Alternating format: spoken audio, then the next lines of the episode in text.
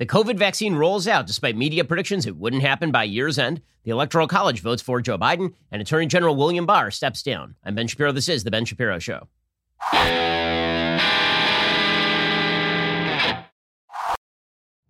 The Ben Shapiro Show is sponsored by ExpressVPN. Your data is your business protected at expressvpn.com slash Ben. We'll get to all the news in just one second. First, you may have noticed it's been pretty chaotic out there this year. It's going to be chaotic into the future because we are spending money that we simply do not have, which means that you can expect at some point there will be tax increases or there will be inflation. Here is the bottom line you're going to want to diversify at least a little bit into precious metals, and this is where my friends at Birch Gold come in. How about putting some real silver in your loved one's stocking this year? That's right, because right now, through December 21st, for every 5,000 bucks you spend with Birch Gold Group on physical gold or silver or investing in your precious metals IRA, Birch Gold will send you bonus silver, which is a great deal. It's the countdown to inauguration day. It's a great time to pull some of the earnings out of the stock market, solidify those savings through diversification. And God forbid the Democrats were to win those Senate seats in Georgia. Things could get real dicey for your stock portfolio really quickly. Here's what you need to do text Ben to 474747 when you speak to your Birch Gold representative. Let them know you want the free silver with your purchase. Even if you're investing in a precious metals IRA, you still get that physical silver delivered directly to your door. I've been working with the folks at Birch Gold for years. They're people that I trust. They're people I think you should trust as well. Call them up, ask them all your questions, get all your answered, and then look to invest with Birch Gold. Text Ben to 474747. Get a free information kit on diversifying into gold from my friends over at Birch Gold. A plus rating with the Better Business Bureau, countless five star reviews. Again, text Ben to 474747 to open that precious metals IRA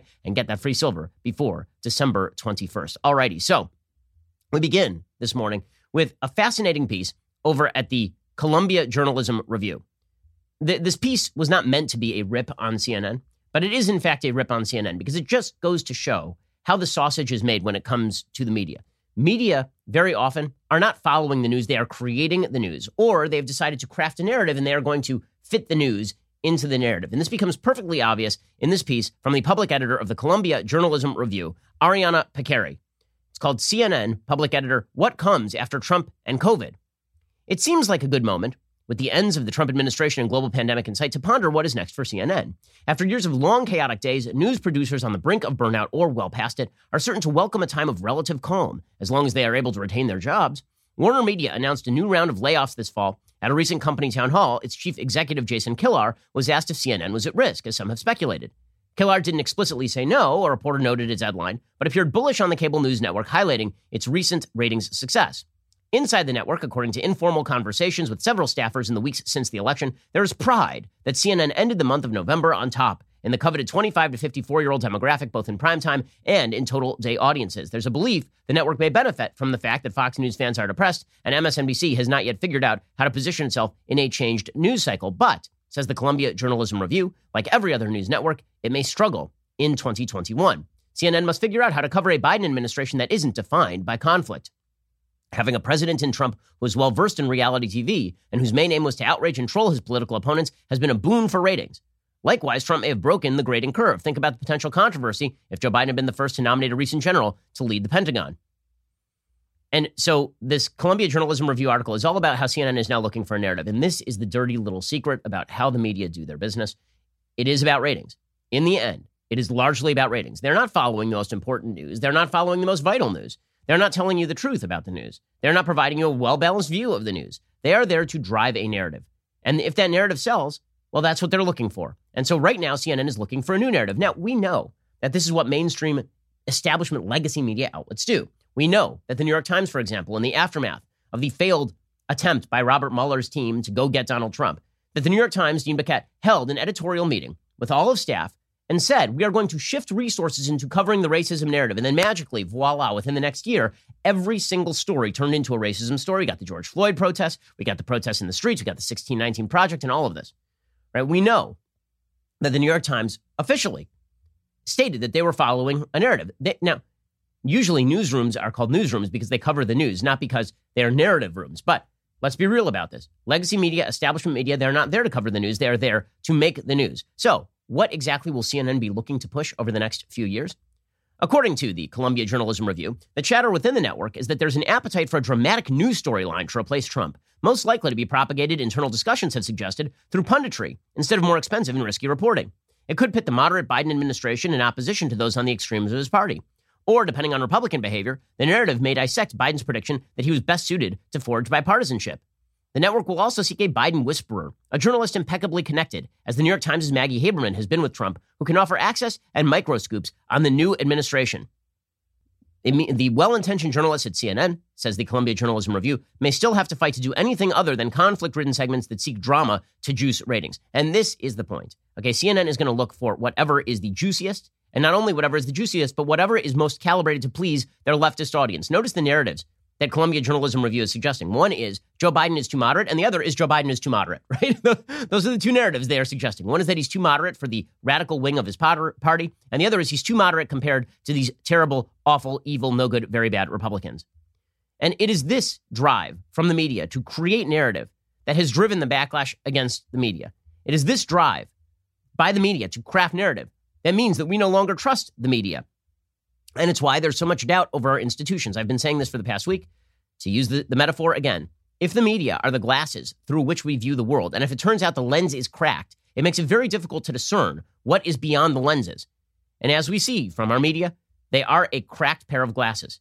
Right? They are shading the world in a particular direction, and so you don't know what to trust. And this is why there's so much endemic mistrust in all of our institutions, up to and including our elections. Okay, well, last night, the Electoral College did vote to elect Joe Biden. That was perfectly predictable.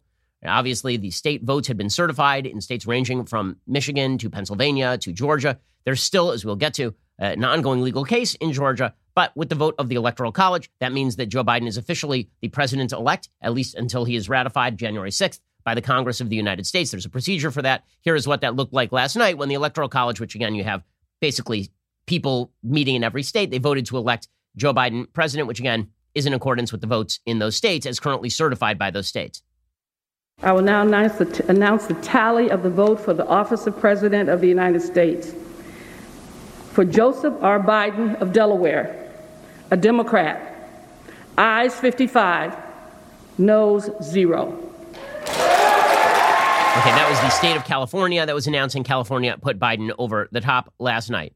And the media were just beside themselves. They were beside themselves at the magic of this moment. And it was very clear, obviously, who they were rooting for. Right? You saw people like CNN's David Chalian saying it's time to celebrate democracy. Now, I don't remember this sort of talk after the 2016 election when Donald Trump won.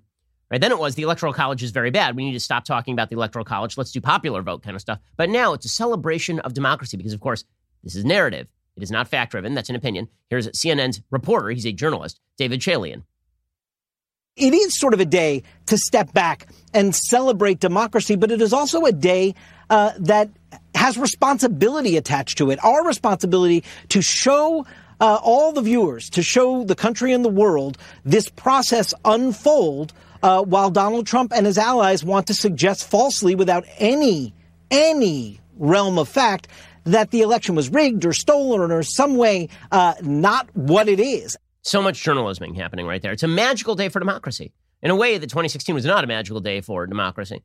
This was just, it was, it was a great day because CNN has a narrative to drive. Now, the Republicans in many of these states have put up what they call alternative slates of electors. Those electors have not been certified by their state legislature, so they don't actually really mean much. The only way they would mean something is if there were a legal challenge that would be elevated to the Supreme Court, which would overturn the electoral slates that have been created in these various states, or it got to Congress, and then there was some way that Congress voted to overrule those state electors and then they would put in these replacement electors. That isn't going to happen, but that is what has been happening on the ground as far as what Republicans are doing. Now, all of this tied into the Joe Biden narrative. So, Joe Biden decided that he was going to do a victory speech last night. Joe Biden didn't have to do a victory speech last night. He did a victory speech the night of the election.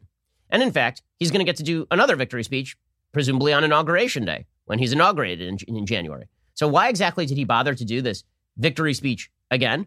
The reason is out of spite, right? I mean, that's the only reason that he needs to do this. The process worked as the process is supposed to work. People brought their legal challenges. The states rejected the legal challenges. The Supreme Court rejected several legal challenges. And, and then the Electoral College voted. Okay, but he, he felt the necessity to go out there and do a speech about how he was going to be a president for all Americans while basically crapping on Trump and crapping on Trump supporters, which is a strategy. I don't think it's a very good strategy. But again, it ties into the broader Democratic narrative, which is that Donald Trump is an enemy of democracy and Joe Biden is a friend to democracy. As we will see, there are some questions to be brought about just how much of a friend to democracy and freedom of the press Joe Biden is. And meanwhile, the media continue to craft that narrative in just one second. First, let us talk about the fact that everybody loves waffles. Okay, waffles are just they're they're great, great food. They're amazing.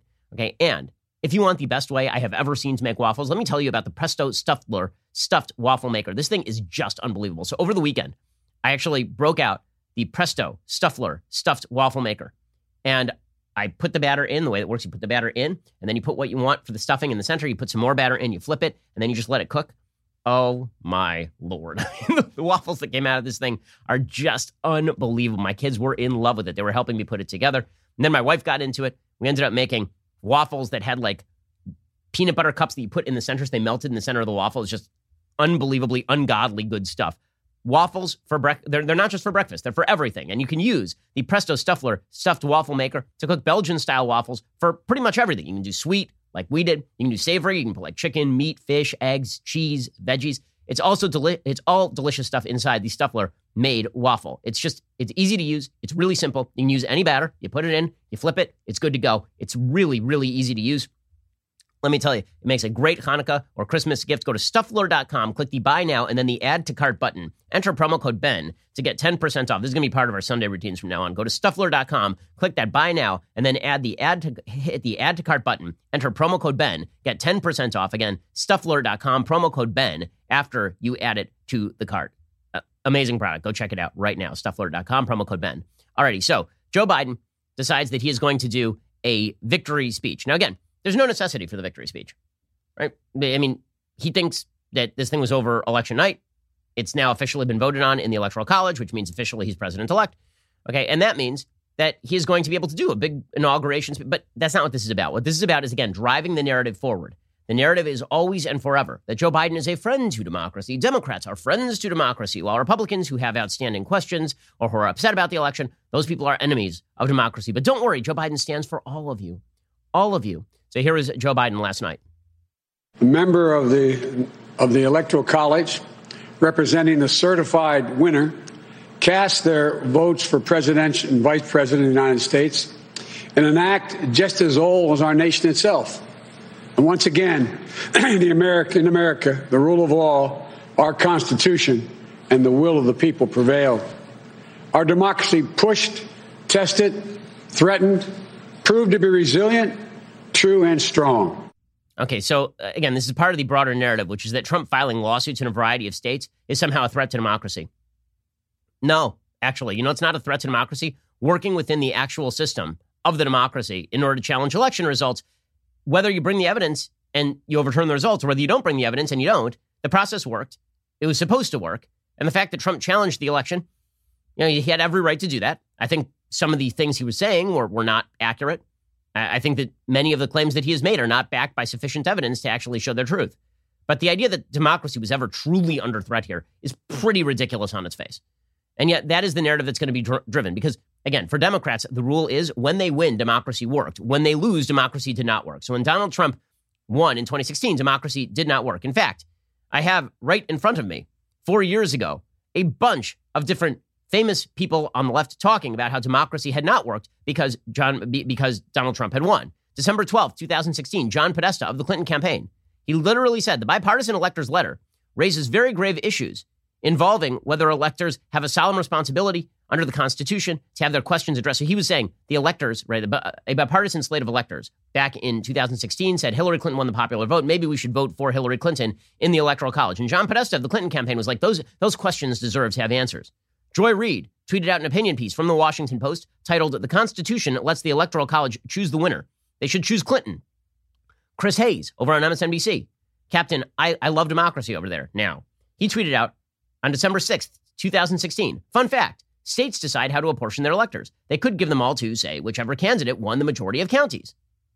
Jonathan Weisman of the New York Times said the framers left electors free to choose. They should exercise choice by leaving the election as the people decided it. Right? So there's a whole push by the left in 2016 to overturn the results of the Electoral College and to push against how the Electoral College worked. But now we are being told, of course, that anybody who challenged the results of election in legal processes inside courts across the nation, that all of this was anti democratic. Nope. That is perfectly within the boundaries of how all of this was supposed to work. And in fact, you know who knows this? Is Joe Biden.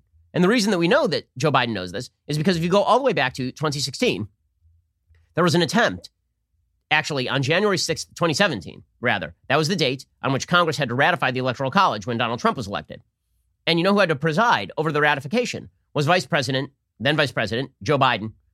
Democratic lawmakers tried to overturn the results of the Electoral College in early January of 2017. Here's the New York Times reporting January 6th, 2017. One by one, the Democratic lawmakers stepped up to the microphone on Friday, holding on to their letters and an impossible dream, denying the presidency to Donald J. Trump two weeks before his inauguration. And one by one, Vice President Joseph R. Biden, presiding over a joint session of Congress to validate the Electoral College results, turned back their challenges with a stoic message, pounding his gavel without hesitation. It is over, Biden said at one point as Republicans rose to their feet to cheer. So Biden knows better than anybody else that there are a bunch of Democrats who are perfectly willing to overturn the results of the 2016 election. Representative Barbara Lee of California, for example, she got up and said, Mr. President, I object because people are horrified. The members, quote, spoke of voter suppression, of Russian interference, and of the bracing fear consuming many Americans.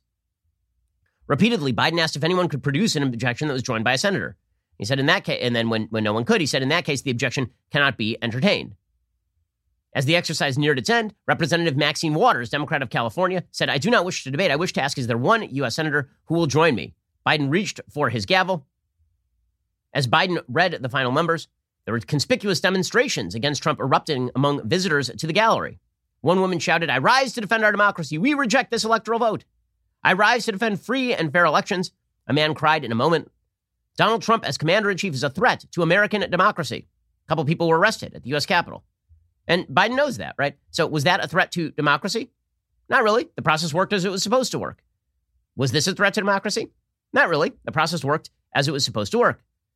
And Biden continued with his sort of quasi vindictive victory speech, was mostly designed to, again, suggest the narrative, which is he is super pro democracy. Dude loves democracy. But people who oppose Joe Biden don't love democracy, even if they accept the results of the Electoral College, because that's how the process works. We'll get to that in just one second. First, let us talk about the fact that it's a busy time at your front door. That means there are a lot of people ringing that doorbell, a lot of people on your doorstep, and you want to make sure you know what is happening at your home. In fact, when we moved, my wife's first comment to me was, let's get ring devices on the door. We need to make sure well, we know what's going on at the house. Plus, I have three children under seven, and they have decided that they will now mobilize against me. They actually perform tactical operations against me. They call themselves the Army of the Children. I'm not kidding. And my six year old daughter calls herself the General, which she is frankly, because uh, her her lieutenant is a little bit battle hardened, the four year old. In any case, she uh, she has declared that they will mobilize against me. I have to keep track of all three of these children on a regular basis. There's only one of me. There are three of them, and they can usually outflank me, but not when I have not when I have my Ring devices. And you need your Ring devices too. With Ring, you can see and speak to whoever is at your door from anywhere with video doorbells. Keep an eye on every corner of your house with easy to install indoor and outdoor cams. Help protect your whole home with Ring Alarm, a powerful, affordable whole home security system you can easily install yourself. And for a limited time, go to ring.com slash Ben for special holiday offers. Again, that's ring.com forward slash Ben for special holiday offers. Ring.com forward slash Ben for special holiday offers and to get started. Alrighty, so Joe Biden continued with his victory speech and no necessity for this. He did this because it's all about narrative driving. So here he was saying, I won by the same margin that Trump did. Yes, and, and I'm sure that you will receive the exact same media backlash that Donald Trump did in the aftermath of his win in 2016. Here was Joe Biden. Vice President elect Harris and I earned 306 electoral votes, well exceeding the 270 electoral votes needed to secure victory. 306 electoral votes is the same number of electoral votes that Donald Trump and Vice President Pence received when they won in 2016. Excuse me. At the time, President Trump called his elect- the Electoral College tally a landslide. By his own standards, these numbers represented a clear victory then, and I respectfully suggest they do so now. Okay, and then Biden continued by talking about the legal processes that were in place. He had to clear his throat a fair bit, which had people speculating on his health somewhere in the background. Kamala Harris was getting very, very eager. In any case, here was Joe Biden talking about the legal processes. In America, when questions are raised about the legitimacy of any election, those questions are resolved through the legal processes. And that's precisely what happened here. The Trump campaign brought, brought dozens and dozens and dozens of legal challenges to test the result. They were heard again and again. And each of the time they were heard, they were found to be without merit. Um, so here's the thing you can't have it both ways. If the legal process worked, then it wasn't a threat to democracy, was it? I mean, seriously, he's saying the legal pro- we have a process. The process worked. And then earlier he was saying that it was a tremendous threat to democracy from Trump and Team Trump. Now, again, this is all just part of the bull crap lie that you're going to be sold over the next several years, which is that if you oppose anything that Joe Biden does, it's because you're an enemy. You're an enemy of the majority. You're an enemy of democracy. You're a radical. That is that is part of the broader narrative push that is going to be made right here. Okay, now how do you know that that so much of this is narrative? Because we've been told, of course, that Joe Biden, for example, is a great friend to liberties, a friend of democracy, a friend of the press, right? Donald Trump, this is one of the narratives the media drove for years, is that Donald Trump was a threat to the press. The Washington Post put up a slogan on their front page democracy dies in darkness. It was just for Trump. That's the only reason they put it up there. They decided that democracy dies in darkness because the freedom of the press was at, at dire threat under Donald. Sure, Donald Trump didn't jail journalists. Sure, he didn't surveil them in the same way that Obama did. In fact, he didn't even try to propagandize to them in even the same way that Obama did. I mean, Ben Rhodes overtly said in an interview that he was lying to an echo chamber of idiot foreign policy journalists about the Iran deal, and they just lapped it up. Certainly, Trump never received that sort of credulous media attention from the establishment media. But we were told that, that Trump was a radical threat to the press. Okay, so far, Joe Biden has not answered a single difficult question in the entire campaign. In, in, in the post election period, he's not answered a single difficult question. So yesterday, he finishes his little victory speech.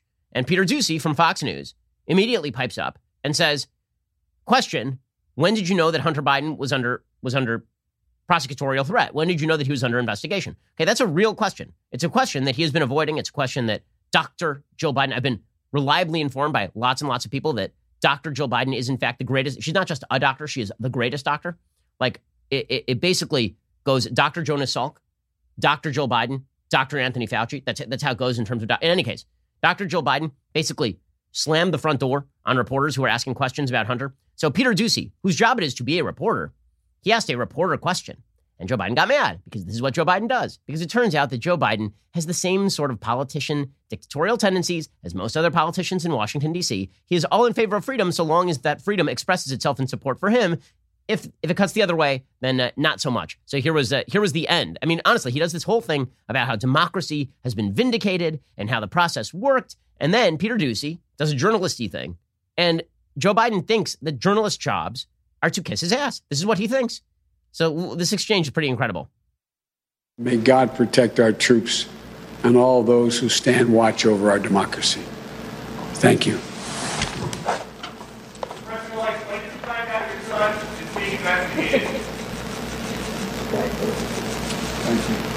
Thanks for the, con- the congratulations. Appreciate it. Thank you.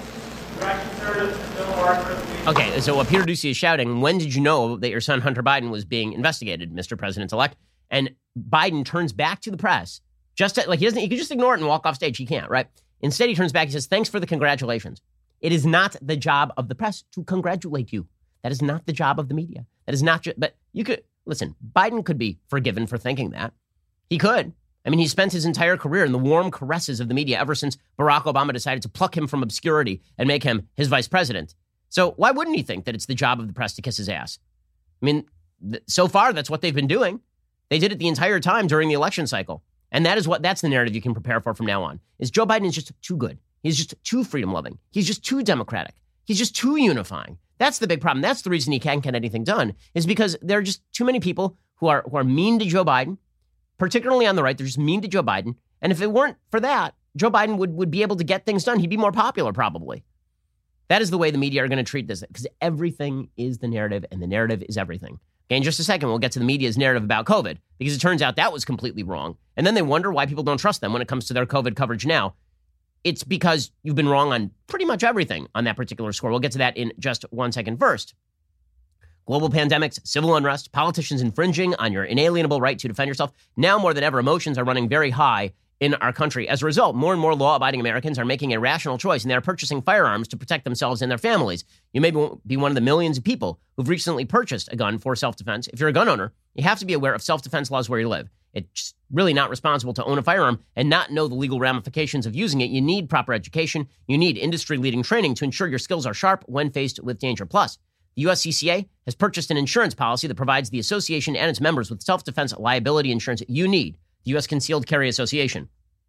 Get started today by texting GUN to 87222. You will receive the complete concealed carry and family defense guide for free. In this guide, you'll learn how to detect attackers before they see you, how to survive a mass shooting, seven firearms drills that could save your life, and much, much more. It's a 164 page guide loaded with valuable information in addition. If you text today, you'll be entered to win a thousand bucks to put toward a gun of your choice that you can use to protect your family. Text gun to 87222 right now. Again, that's the word gun, G U N, to 87222 right now to get started. You'll be entered to win a thousand bucks to put toward a gun of your choice, and you'll get the free 164 page guide, the complete concealed carry and family defense guide for free when you join up with the USCCA. Text gun to 87222 right now to get started. Okay, so meanwhile, in actual good news for the country, the vaccine that Trump said was going to be developed by the end of the year has not only been developed, it has now gone out. It is being received across the country. One of the first people to receive it was a New York nurse named Sandra Lindsay, who said that she received the vaccine and she feels great. I received the vaccine a short while ago. I feel great. It didn't feel any different from receiving my annual influenza vaccine. I am very proud to be a healthcare worker, and I'm also very proud to be in this position to promote public confidence in the safety of the vaccine. I encourage everyone to take the vaccine. Okay, so this thing went out. It went out by the millions of doses. Apparently, 2.9 million doses went out the front door. Uh, just a little trip down memory lane when it comes to the crafting of narrative. So you'll remember that over and over and over during the campaign, Trump said by the end of the year, we're going to have a vaccine. And the media just kept throwing cold water on it. It was impossible. It was never going to happen. So you know, Misha Alcindor, you know, Trump ripped on her at a White House press conference, and the entire media infrastructure came to her. Said, oh my God, she's such a great journalist, incredible journalist. Here's what she tweeted May 15th, 2020. President Trump just now at the White House on a coronavirus vaccine. We're looking to get it by the end of the year if we can, moving on at record, record, record. Note, experts and officials say it is likely faster than what is possible. Okay. Then there is Jonathan, uh, Steven Greenhouse over at the New York Times. What? This is August 27, 2020. What? Three question marks. Trump boasts inanely, we will produce a vaccine by the end of the year and maybe even sooner. Is Trump suggesting he'll pressure the FDA into approving a COVID vaccine in 2019? And reporter for the New York Times. PolitiFact, fact checked on April 23rd, 2020. Okay, they fact checked because Trump said that uh, the U.S. is very close to a vaccine. They fact checked it. Is the U.S. very close to a vaccine for the coronavirus, as President Trump said during tonight's coronavirus briefing? Public health experts say it could take a year and a half to roll out. Excellent fact checking, PolitiFact. You are not biased in any way. Charlotte Clymer, the, uh, the LGBT activist, put out a tweet from the debates in which Trump said during the debates, we will have a vaccine by the end of the year. This is only in October. It's October 22nd, when it was becoming pretty clear that we were very close to a vaccine. Trump tweeted out, we'll have a vaccine by the end of the year. New Year's Eve. And then it was a, a thing from um, from Riker on uh, on Star Trek from Unsolved Mysteries saying this is fiction. This is fiction. This was all made up. Right? Aaron Rupar from Vox.com he tweeted out a clip of Donald Trump saying that the vaccine would be available in a couple of weeks. This is November 2nd, 2020. And Rupar then tweeted, That's the surest indication yet that we're not close. Hmm, excellent journalism there by Aaron Rupar, objective journalist from Vox.com. Very explainy over at Vox.com, it gets sometimes. Jessica Huseman tweeted, Go ahead and flag this tweet. Trump tweeted on May 14th. Good numbers coming out of states that are opening. America is getting its life back. Vaccine work is looking very promising before end of year. Jessica Huseman tweeted, Go ahead and flag this tweet for when we do not have that vaccine by the end of the year. How about we flag your tweet?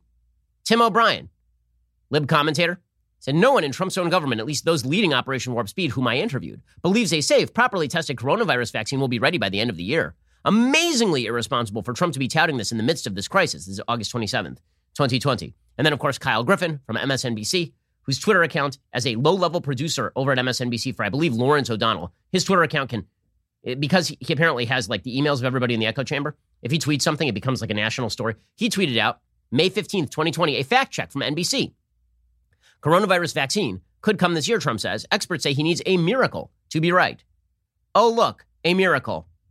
Or alternatively, you guys were lying the whole time because Bottom line is that you wanted it not to be true.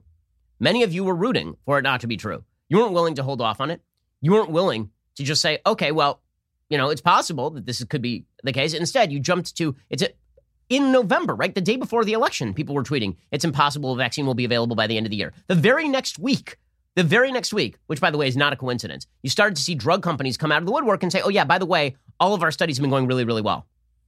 If that news had come two weeks earlier, maybe that affects the election. Dr. Marty Makary from Johns Hopkins University, he had serious doubts. I, I had him on the show. He had serious doubts as to whether that was not held up by the drug companies for electoral purposes. There are a couple of stories that were really held up before the election that could have made a difference in the election. They really could have. This is why when people say it's rigged, there's rigged as in like people formally changed votes or the voting machines were hacked. And then there's rigged as in the conditions of the election were not free and fair on a broader level, in that all the information that you should have known was not made available to you. If we had known a week before the election, if the American people had known a week before the election that the vaccine was going to be ready and good to go by the end of the year, and that, in fact, companies like Pfizer had the vaccine ready and good to go, like we know for a fact, by the way, that Pfizer already had the numbers, and the FDA, administrators inside the FDA, made them go back to the drawing board and add a few more people onto their study, even though they already had enough results to announce. We also know the Hunter Biden story was out there, and we know that that was not confirmed by the DOJ, and the media not only refused to report on it, they actively attempted to suppress the information on the Hunter Biden story. Right? We know all that stuff. Would that have made a difference in the election? It certainly wouldn't have hurt Trump. That is for sure. It certainly wouldn't have hurt Trump. In any case, the vaccine is being rolled out. That is a triumph by the Trump administration. Anthony Fauci, the greatest of all doctors, like the actual, uh, apparently, he's not just a doctor, he's like the best doctor in all the, in all the land. Dr. Fauci, he said that there will be herd immunity by the end of June 2021, which, by the way, also gives the lie to Bill Gates' bizarre comment that we wouldn't be getting back to normal until 2022. Here he was talking about herd immunity. I had been saying, by my calculation, sometime by the end of March, the beginning of April, that the normal, healthy man and woman in the street who has no underlying conditions would likely get it. At the end of the day, the real bottom line is when do you get the majority, the overwhelming majority of the population vaccinated so you can get that umbrella of herd immunity? And I believe if we're efficient about it and we convince people to get vaccinated, we can accomplish that by the end of the second quarter of 2021, namely by the end of the uh, late spring, early summer. And by the way, point of fact, you know, the, the media, which has now shifted its narrative to we have to convince all of these unbelievers to get the vaccine, that shifted immediately on the election, like on a dime. Andrew Cuomo went from we have to have our own state commission to determine whether the vaccine is safe to give us the vaccine like right now. And I'm going to be out here and I'm going to be telling all of you that you need to get the vaccine. It's like, dude, five seconds ago you were saying that you couldn't get the vaccine because it was developed under the Trump administration. The good news is the vast majority of Americans say they would receive the vaccine. 40% say they will take it as soon as it's available. 44% say they would wait a bit before getting it. This seems to be age striated, as by the way, it should be. If you're elderly or you're vulnerable, you should be looking at the vaccine like, give me that sucker right now. And if you are young and you are healthy, you might be saying, I'm going to wait a little while because who cares if I get it? I'm probably going to be fine, right? By, by the actual statistics, if I'm 20 and I get it, then my chances of death are exceedingly low. If, however, I'm 65 and I have a pre existing heart condition, give me the vaccine right this very instant. Only 15% of Americans, according to a, a, new poll, say they would refuse the vaccine entirely in the new survey that was conducted by Ipsos in partnership with ABC News.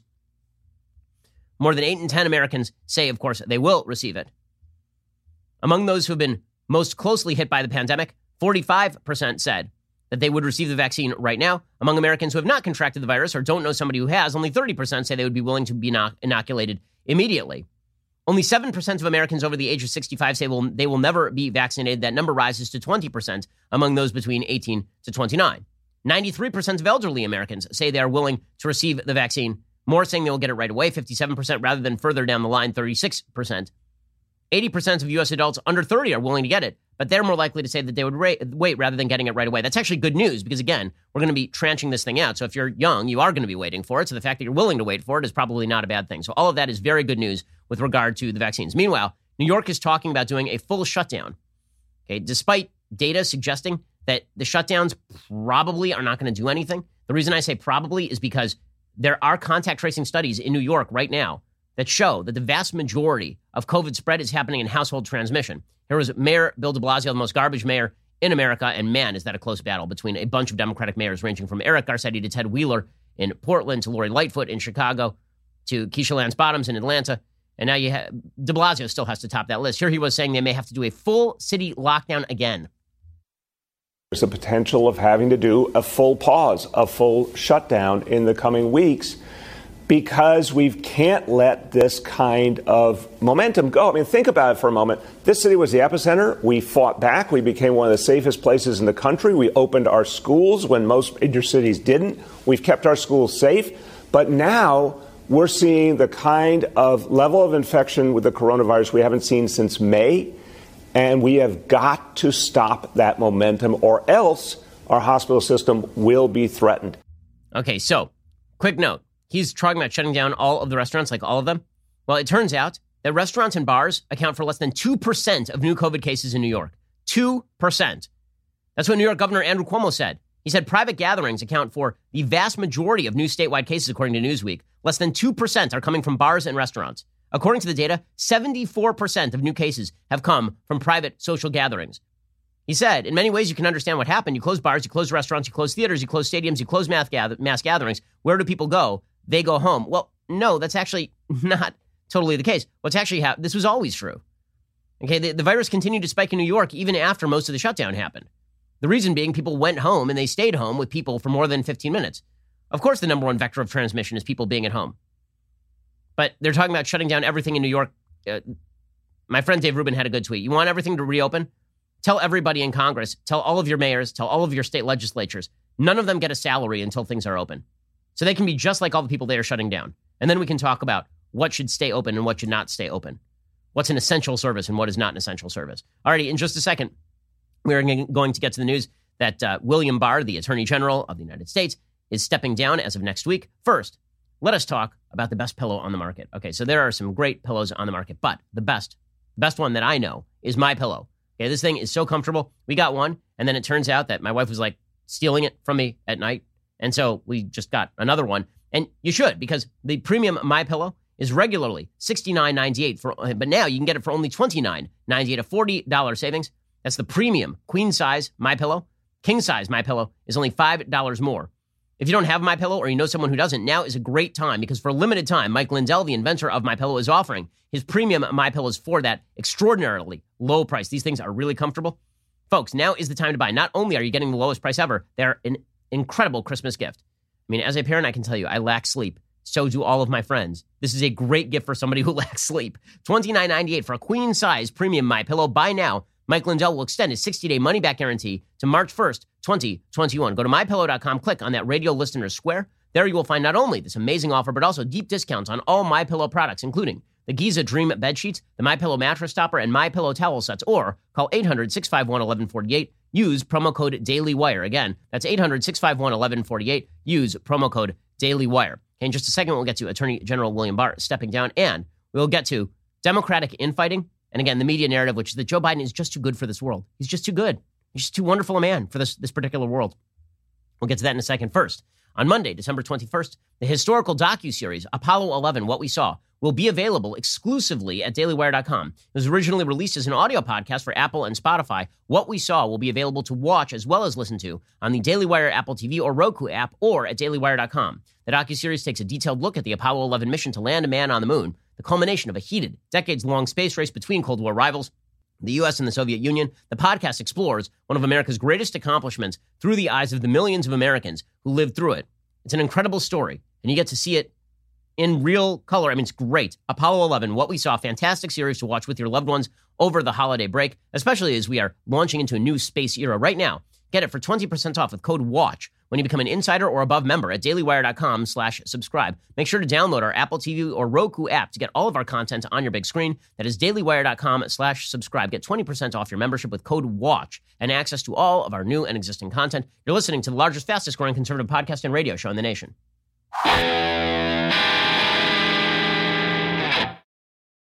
Alrighty, so meanwhile, William Barr, the Attorney General, has stepped down out of his job. Overall, William Barr did an excellent job as Attorney General despite the massive slings and arrows. It's amazing to see how the media continued to treat William Barr despite the fact that, according to their lights, he should be a hero today.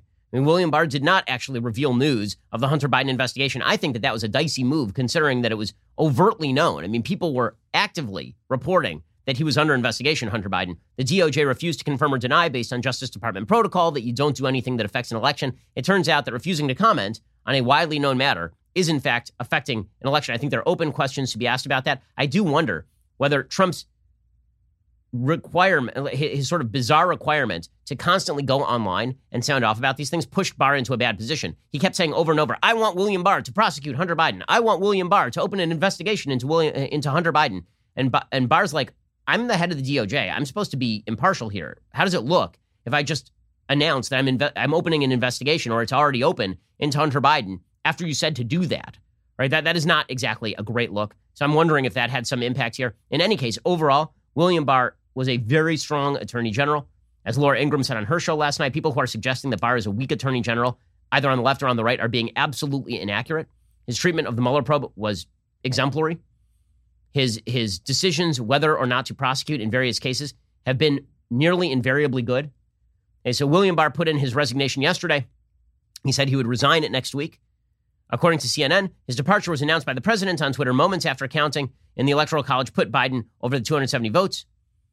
He, uh, he tweeted out, just had a very nice meeting with Attorney General Bill Barr at the White House. Our relationship has been a very good one. He has done an outstanding job. As per letter, Bill will be leaving just before Christmas to spend the holidays with his family. Deputy Attorney General Jeff Rosen, an outstanding person, will become acting Attorney General. Highly respected Richard Donoghue will be taking over duties of Deputy Attorney General. Thank you to all.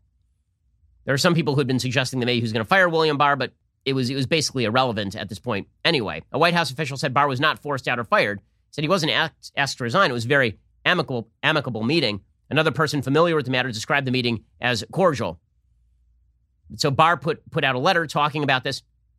He said that any outstanding allegations of voter fraud would be continu- would continue to be reviewed. He had said earlier this month there was no widespread evidence of voter fraud that had been brought to his attention. That doesn't mean no voter fraud. And Barr wrote a very complimentary letter for Trump. He said, Your record is all the more historic because you accomplished it in the face of relentless, implacable resistance. No tactic, no matter how abusive or deceitful, was out of bounds. The nadir of this campaign was the effort to cripple, if not oust your administration with frenzies and baseless accusations of collusion with Russia. So Barr is uh, is moving out of the job. Of course, these are the, the last days anyway uh, for the for the Barr DOJ, no matter how you were going to slice it. Meanwhile, as all of this goes on, the media are finally starting to notice that uh, maybe there's some conflicts of interest with Joe and Hunter Biden. Now it's fair to talk about all of this. So Michael, Michael Scherer has a piece over the Washington Post. The last time Joe Biden worked in the White House, his son-in-law Howard Krein mentioned executives from his healthcare startup firm would be visiting Washington. The vice president promptly arranged a meeting between the group, which included Krein's brother Stephen and President Barack Obama in the Oval Office. He knew about startup health and was a big fan of it. Howard Krein, the husband of Biden's daughter Ashley, told the Philadelphia Business Journal in 2015. He asked for Steve's number and said, I have to get them up here to talk with Barack. Now Biden is preparing to step back into the Oval Office with radically different expectations about how he will handle the relationship between his official power and his family's private interests. Notice how the Washington Post is suddenly reporting on this? Until five seconds ago, it was completely verboten to talk about the fact that Joe has been facilitating his family's business interests for years.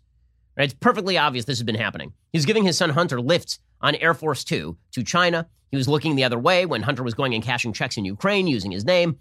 I mean, it, it is it is perfectly obvious what was going on for years, but we were told we were not allowed to report on this. Now, the Washington Post has decided to report on it, but how are they going to report on it? Not by suggesting that perhaps Joe Biden's history of familial corruption is bad, but by suggesting, well, you know, now he's going to change. It's a brand new time. It's a new leaf. Turn it over. Again, the narrative above all. Narrative, narrative, uber Alice. My son, my family will not be involved in any business, any enterprise in conflict with or appears to be in conflict the president elect told CNN this month, according to the Washington Post, that pledge has now been handed over to lawyers for the presidential transition who are drafting new rules for the Biden White House that are likely to be more restrictive than the rules that governed the Obama administration. The potential family conflicts, both with Biden and his top White House advisors, are more extensive than the Obama White House confronted. Biden's son Hunter is facing a federal investigation over taxes paid on a business venture in China, which also included Biden's brother James a situation that is certain to test the president elect's promise to let the DOJ operate independently of his personal interests. Both men have worked for years at the intersection of government and the private sector, using the Biden name to win work and sometimes partnering with Biden donors. Through his lawyer, Hunter has promised not to work for any more foreign owned companies and to, quote, keep his father personally uninvolved in his business affairs. John Owens, the husband of Biden's sisters Valerie, and a former college classmate of the president elect, owns a Delaware based telemedicine company that markets itself as a solution amid pandemic restrictions, with medical second opinion operations in Europe and Asia. The president elect spoke to a conference for the company, MediGuide International, in 2017, and the firm boasted about it in its marketing materials. Biden and his wife, Jill, have also, Dr. Jill, I mean, come on, hey, hey, Washington Post, it's Dr. Jill. Biden and his wife, Jill, have also given speeches during the Trump administration at events produced by Startup Health, a firm that has investments overseas and that continues to boast about its Biden ties and a 2011 Oval Office meeting with Obama. Among the investors is Joe Kiani, a major Biden donor who has also had Biden speak at a patient safety conference he sponsored in 2017. Much is riding on exactly how Biden decides to create the bright line he has promised. Existing ethics rules regulate the disclosure of non public government information and financial conflicts for spouses and minor children, but the business dealings of extended family for both elected officials and political appointees traditionally fall into a legal and political gray zone. Why, why look at that. That's, that's amazing. Wait, now, it's, it's, really the question is how Joe Biden's going to be, you know, going forward. It's not going to be about his history, his longstanding history of corruption. It's going to be about how things are going forward. Wow, the me- excellent job by the media. It's safe to do it now. It's December 15th. You, you're allowed to report it now. So I'm glad that you're on it also in the most complimentary fashion, which is that certainly Joe Biden will not be a fox guarding the henhouse. He will be just the greatest, the greatest guard against his own corruption, given his career of not guarding against his own corruption. For sure. That, that's going to be it. Well, William Barr is in fact leaving a bit of a welcome gift for Joe Biden. According to the DailyWire.com, Ryan Saavedra reporting, special counsel John Durham is reportedly ramping up his criminal investigation into the origins of the FBI's counterintelligence investigation into the 2016 campaign.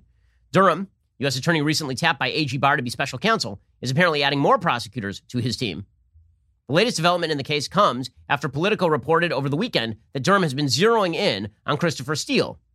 Politico reported in a previously unreported move, Durham enlisted a British law firm over the summer to take Steele to court in London, aiming to compel him to turn over notes he had taken of his meetings with the FBI in 2016, according to people with direct knowledge of the episode. The underlying context for the request, people said, is that Durham believes Steele's notes could contain evidence that FBI agents improperly disclosed classified information about Crossfire Hurricane, as the Bureau dubbed its Russia probe, in the course of questioning Steele about his own findings. DNI John Ratcliffe said last week he thinks Durham should release an interim report because some Democrats had tried to stop the investigation. Durham, however, is appointed special counsel. That means it is very difficult to get rid of him. So that's something that Biden would presumably have to contend with. Meanwhile, in other Democratic news, Nancy Pelosi is desperate to retain her speaker position. According to the Daily Wire, Emily Zanotti reporting, Speaker of the House Pelosi is desperately whipping support to maintain her hold on the Speaker's position. She is urging her supporters in Congress to return to Washington, D.C. in January to be present for the vote, even if they're currently staying away over COVID 19 worries.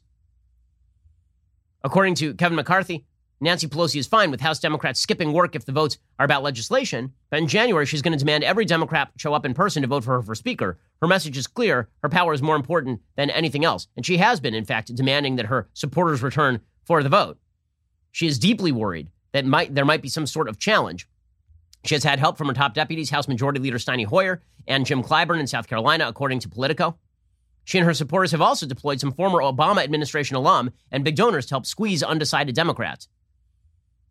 According to Emily Zanotti, Pelosi is currently leading the race only by a narrow margin. Her, her rift with progressives and Democratic socialists in Congress has only grown wider. Democrats had a number of unexpected losses in the November election. That means that they now hold just a 10 seat margin over Republicans, 222 to 212. There's one last race that is outstanding. It is likely that that will turn to the Republicans as well. So, hilariously enough, the person who's coming into the crosshairs now is AOC. The I'm sorry, not AOC. The Honorable Representative Alexandra Ocasio Cortez D. Twitch. She's coming into the crosshairs now because she has suggested that she's going to support Nancy Pelosi. She had to tweet out, they aren't demanding anything is an assumption and a false one. These structural negotiations happen. They just aren't live tweeted. These negotiations started months ago and include House rules, PAYGO exemptions, committee makeup, vote commitments, investigations, etc. So she, her, her, answer is that she's holding Nancy Pelosi, that her, she's holding her feet to the fire. Yeah, sure, sure you are. Alexandria. Uh, I'm sure that's exactly what is happening. Good stuff. Alrighty. In just a second, we're going to be getting to more bizarre moves by the radical left. So, the ongoing battle inside the Democratic Party between the radical left and the and the moderate left, it, it really is largely just a question of timing. Because let's face it, Joe Biden is not significantly more moderate than the radical leftists in his coalition. He just wants to get there more slowly. And the media are trying to cover for him. You want to you want to see an obvious, ridiculous example of media bias. Michelle Boorstein has a piece over at the Washington Post suggesting that Joe Biden is going to change what it means to be Catholic. Okay, I have a feeling that no, that institution, a couple thousand years old, I don't think the doddering octogenarian who can barely get a sentence out of his face is going to be changing the meaning of Catholicism for millions of people. I just don't think that's going to happen. Here's the Washington Post, however. Biden could redefine what it means to be a Catholic in good standing. Catholics are divided on whether that is a good. He, he's not going to be dividing people on what it means to be a Catholic in good standing. Okay, it's not going to suddenly become Catholic Church doctrine that same-sex marriage is wonderful and abortion is fine, both of which are things that Joe Biden apparently believes. According to the Washington Post, however, again, this is in their religion section. It's not not bad. Catholics' view on Biden seemed to serve as a proxy for what kinds of Catholicism they think most urgently needs to be advanced. Should it be more focused on qualities like engagement and empathy or on purifying doctrine?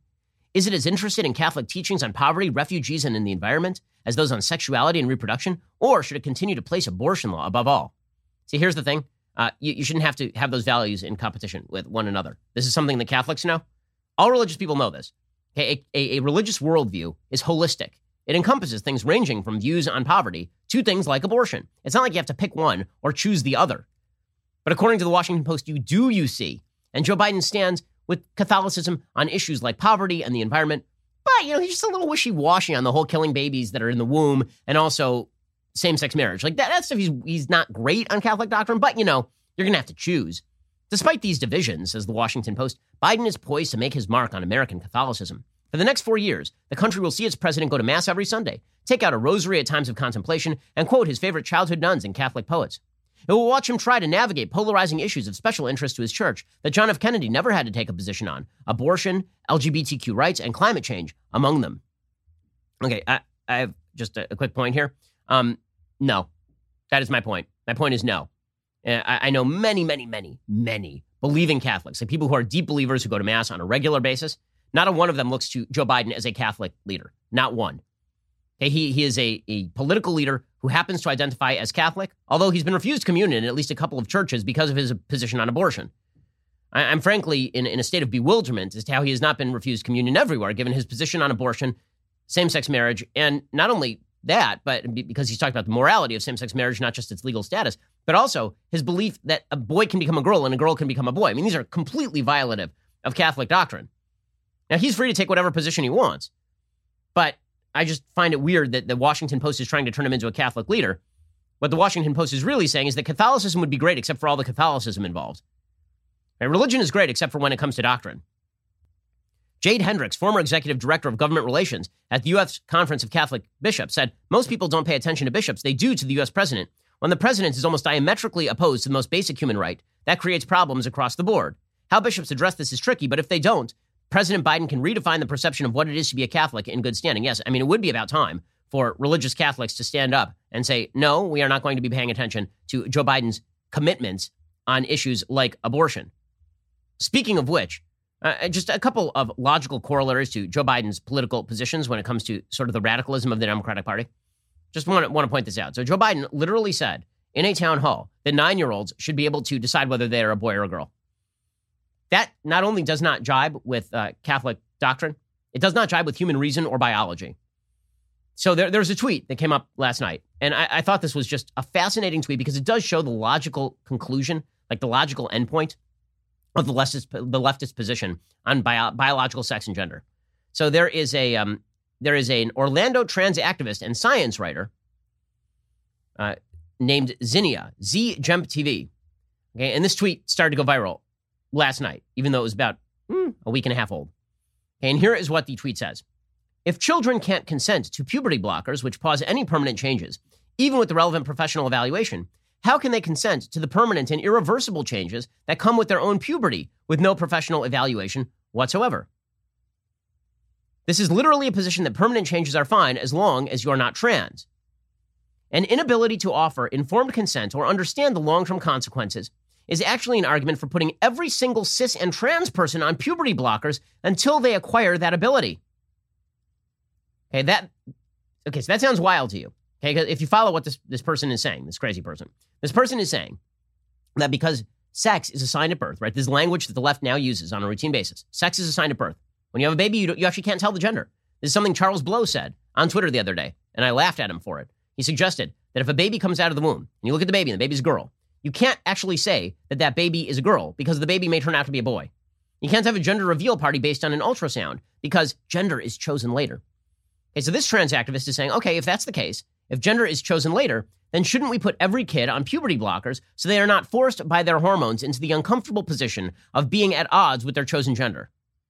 Why not make kids genderless widgets from the time that they are small so that their hormones don't force them into the binary decision between being a boy and being a girl? That is what this trans activist is saying. Now, that sounds crazy because it is crazy, but it is totally the logical conclusion of the position that gender is chosen and that sex is assigned at birth. Because if you see human beings as genderless widgets and sex as a biological nuisance, then this is the logical position. This is the logical endpoint. Now, nobody on the left ever talks about the logical endpoint because they don't want to talk about the logical endpoint. The moment you start talking about logical endpoints for these positions, the entire position completely falls apart. But this person happens to be hitting the nail on the head.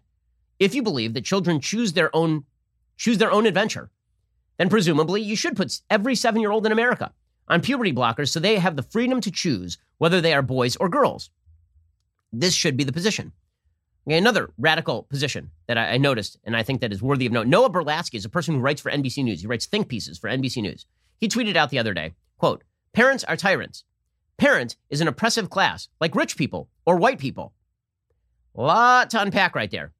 So note, Noah Berlatsky is, I believe, a white writer for NBC News who apparently is not earning a low salary. I don't know if he has kids. If he does, what could he's 50 years old, guys. I assume he had, like at a certain point your parental issues are going to have to be solved. But parents are tyrants. Parents is an oppressive class like rich people or white people. Well, once you take the position that the government knows better than you do how to raise your own child, that the American Federation of Teachers should decide exactly what your child learns, and that whatever is the prevailing leftist ideology of the day ought to be crammed down on parents. Parents really don't have autonomy to decide what their kids should and should not learn. In fact, parents shouldn't even have autonomy to decide what public school to send their kids to. Well, the idea there is that you are you are in fact liberating children from their parents. This is a, a sort of Marxist trope in the Communist Manifesto. There is this idea that parents are in fact an oppressive class and that you need the state to liberate children from the bondage of their parents. Now, in the real world, here's how we see all of this. There is accepted tradition brought down over thousands of years of human history. Human nature is fundamentally unchanging. Parents are there to provide the established wisdom to their children. Over time, people can determine that perhaps an established piece of wisdom is false, but that requires careful consideration. Parents are not an oppressive class. Parents are what liberate you from the shackles of barbarity. If you've ever met a child, you understand that kids cannot be trusted to do anything. Parents need to be there, not only to provide for them, but to guide them in the confusing process of growing up. But if you're a big believer in the idea that parents are oppressors, that children are innately wonderful and not only innocent, but good, and that it is only the shackles of society that make them bad, these are the posi- positions you end up with. The state should liberate children from their parents. The state should allow children to decide what their gender is. Now, if all this sounds crazy, it's because it is crazy. It is crazy. But you watch. Anything that is crazy becomes mainstreamed within five years. Within five years, this all will be part of the mainstream discussion. will be when should puberty? I mean, the, the puberty blocker conversation about whether kids should be should be having puberty blockers, whether or not they are trans that stuff is basically already on the table. I mean, when we are talking about judges mandating that parents be who don't want their kids to have puberty blockers give their kids puberty blockers at the age of 10 because one parent disagrees with the other parent, or when a kid declares themselves trans at 12 and a judge decides that if a parent refuses to do that, then the kid needs to be taken out of the home. This is already happening in some areas of Canada, for example. That is the case that is being made. Now, how does any of that jive? All of that gender ideology, all of that belief about the evils of parenting and the good of the state, all of that is buried deep within the sort of moderate veneer of Joe Biden's philosophy. He just doesn't want to get at it or he doesn't want to think about it because he might come to these sorts of conclusions eventually. The hard left will come to those conclusions if they think about it long enough. So, what I would like to know in the end is how any of that jives with things like Catholic doctrine or history or, for that matter, decency. How do these things become mainstream? They become mainstream when the media decide that it's time to silence you about these particular issues. Now, it's going to take a while on this. I mean, this is the bleeding edge of the radical left. Let's not pretend this is the mainstream Democratic Party position. It is not. The mainstream Democratic Party position is that boys can become girls and girls can become boys. Not that we have to mandate puberty blockers for children, but that ch- children should be able to get puberty blockers if they declare themselves a member of the opposite sex. But it's not that far a move from one to the other. And it is not the position of the Democratic Party that parents are an oppressive class. It is just the position of the Democratic Party that if Child Protective Services decides that you are raising your child not in a not in accordance with the proper woke ideology, that you're a bad parent and that they should show up to try and re-educate your children, right? So again, all of this is the sort of exaggerated form of the moderated argument. But it's important to recognize the exaggerated form of the moderate argument because it does shed light on what the moderated argument actually is in so many of these cases. You're seeing you're seeing exactly this relationship between radicalism and moderation inside the actual formal Democratic Party these days. You're seeing this battle break out between the Ilhan Omars of the world and the Joe Bidens of the world. Ilhan Omar, for example, she said yesterday that she's angry that, that the radicals don't have a big enough seat at the Biden table. Don't worry.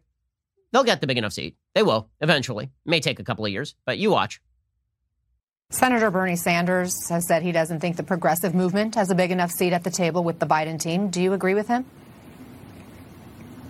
I do. Uh, and this is, you know, what we have been uh, saying and asking for. Um, we worked diligently in, in trying to make sure that the people understood that it was important for us to get rid of uh, Trump, but to have someone who was going to be partner with us in, in governing for progress in our country. Uh, and we continue to be hopeful in having that partnership.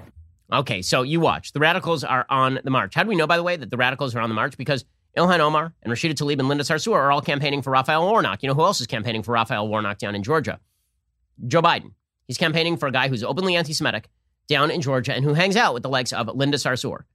By the way, Raphael Warnock, new piece of footage of him yesterday, the Senate candidate in Georgia. Uh, he uh, praised Louis Farrakhan's Nation of Islam as important, which is interesting because Louis Farrakhan has suggested uh, that Jews need to, be, to, to experience a little bit of that genocide kind of stuff. Here is uh, here is Raphael Warnock in 2013. Okay, this is not when he was a kid. When in 2013, praising the Nation of Islam. The Nation of Islam is significant, uh, but its numbers don't come anywhere near the membership of uh, our churches. Um, its its voice has been important, and its voice has been important even for the development of black theology, because it was the black Muslims who, who challenged black preachers. Good stuff there from Raphael Warnock. This is the person the Democrats are, trying to put into the United States Senate. Other Democrats who have uh, gained prominence during the this moderate era in, in Democrat thinking. Ted Wheeler. So Ted Wheeler, that mayor of Portland, um, he um, he actually apologized. I'm not kidding. He apologized for dismantling the autonomous zone in Portland. So they tried to create a Chaz chop in Portland, and Ted Wheeler sent in the uh, sent in the troops basically and said, "Nope, you're not doing that." Well, now apparently he has apologized, and and they are negotiating with the occupiers. This is hilarious. This is all according to Red House on Mississippi. That is the uh, that is the protest group.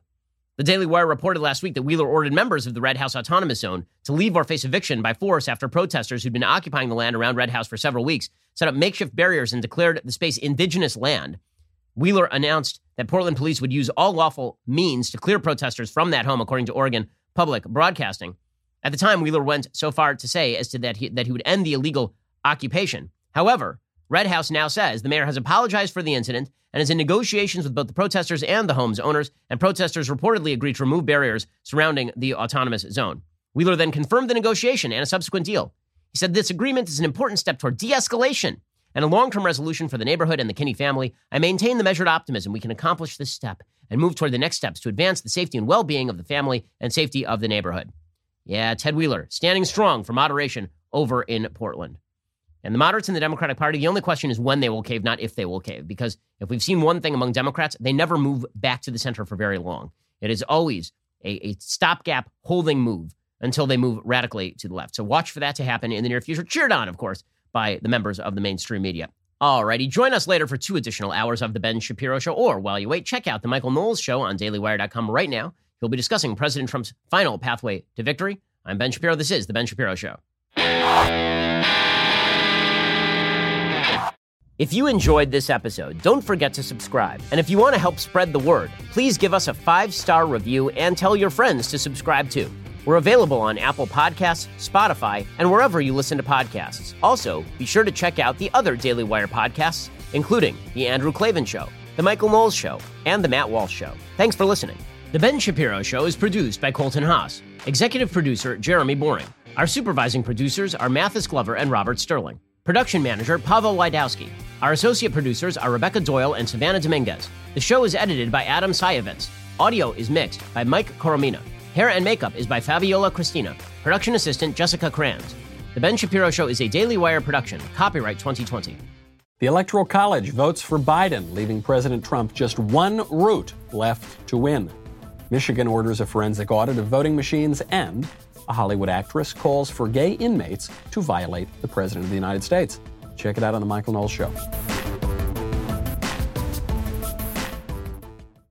We'll get to more on this in just one second. First, Pure Talk believes in American values, and that free should mean, you know, like free. So when you switch to Pure Talk today, you'll get a free Samsung 5G smartphone. There's no four line requirement, no activation fee, just a free Samsung that's built to last with a rugged screen, quick charging battery, and top tier data security. Qualifying plans start at just 35 bucks a month for unlimited talk, text, 15 gigs of data, and a mobile hotspot. Pure Talk gives you phenomenal coverage on America's most dependable 5G network. It's the same coverage you know and love, but for half the price of the other guys. The average family saves almost $1,000 a year. So, I challenge you to choose a company that actually doesn't hate your guts and shares your values. Let Pure Talk's expert U.S. customer service team help you make the switch today. Go to puretalk.com slash Shapiro to claim your eligibility for your free brand new Samsung 5G smartphone and start saving on wireless today. Again, go to puretalk.com slash Shapiro to switch to my cell phone company. I've been using them for years. They're fantastic. You'll love them as well. Go to puretalk.com slash Shapiro and claim your eligibility on that free brand new Samsung 5G smartphone. Start saving.